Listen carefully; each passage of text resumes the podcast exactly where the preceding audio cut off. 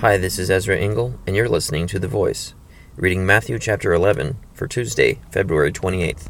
After Jesus had finished instructing his twelve disciples, he went on from there to teach and preach in the towns of Galilee. When John heard in prison what Christ was doing, he sent his disciples to ask him, Are you the one who was to come, or should we expect someone else? Jesus replied, Go back and report to John what you hear and see. The blind receive sight, the lame walk those who have leprosy are cured, the deaf hear, the dead are raised, and the good news is preached to the poor. Blessed is the man who does not fall away on account of me. As John's disciples were leaving, Jesus began to speak to the crowd about John. What did you go out into the desert to see? A reed swayed by the wind? If not, what did you go out to see? A man dressed in fine clothes? No. Those who wear fine clothes are in king's palaces. Then what did you go out to see? A prophet? Yes, I tell you, and more than a prophet. This is the one about whom it is written I will send my messenger ahead of you, who will prepare your way before you. I tell you the truth. Among those born of women, there has not risen any one greater than John the Baptist. Yet he who is the least in the kingdom of heaven is greater than he.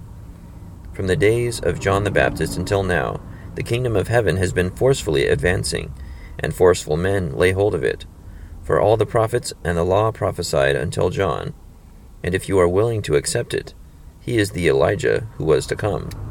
He who has ears, let him hear. To what can I compare this generation? They are like children sitting in the marketplaces and calling out to others. We played the flute for you, and you did not dance. We sang a dirge, and you did not mourn. For John came neither eating nor drinking, and they say, he has a demon.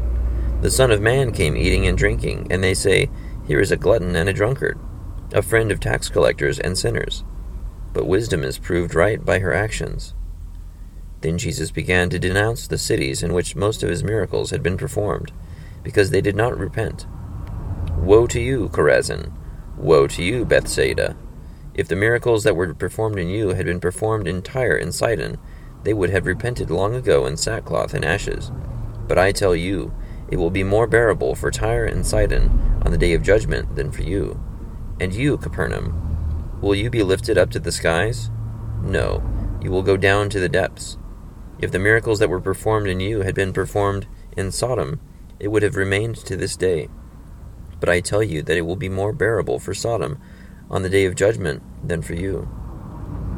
At that time Jesus said, I praise you, Father, Lord of heaven and earth because you have hidden these things from the wise and learned, and revealed them to little children. Yes, Father, for this was your good pleasure. All things have been committed to me by my Father.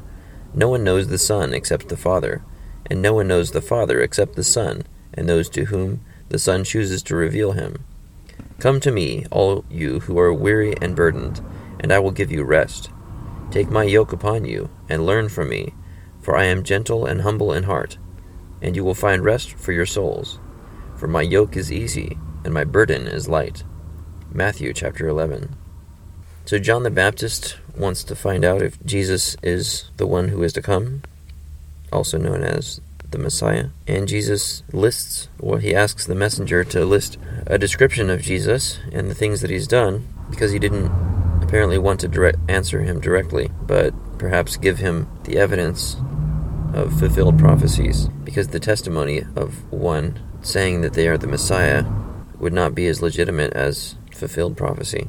And then Jesus talks about the many cities that he's performed miracles in, yet they did not repent from their sin.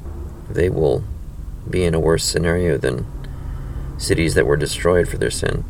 And then verse 28 is a very comforting verse where Jesus says, Come to me, all you who are weary and burdened, and I will give you rest. Thank you for listening to The Voice.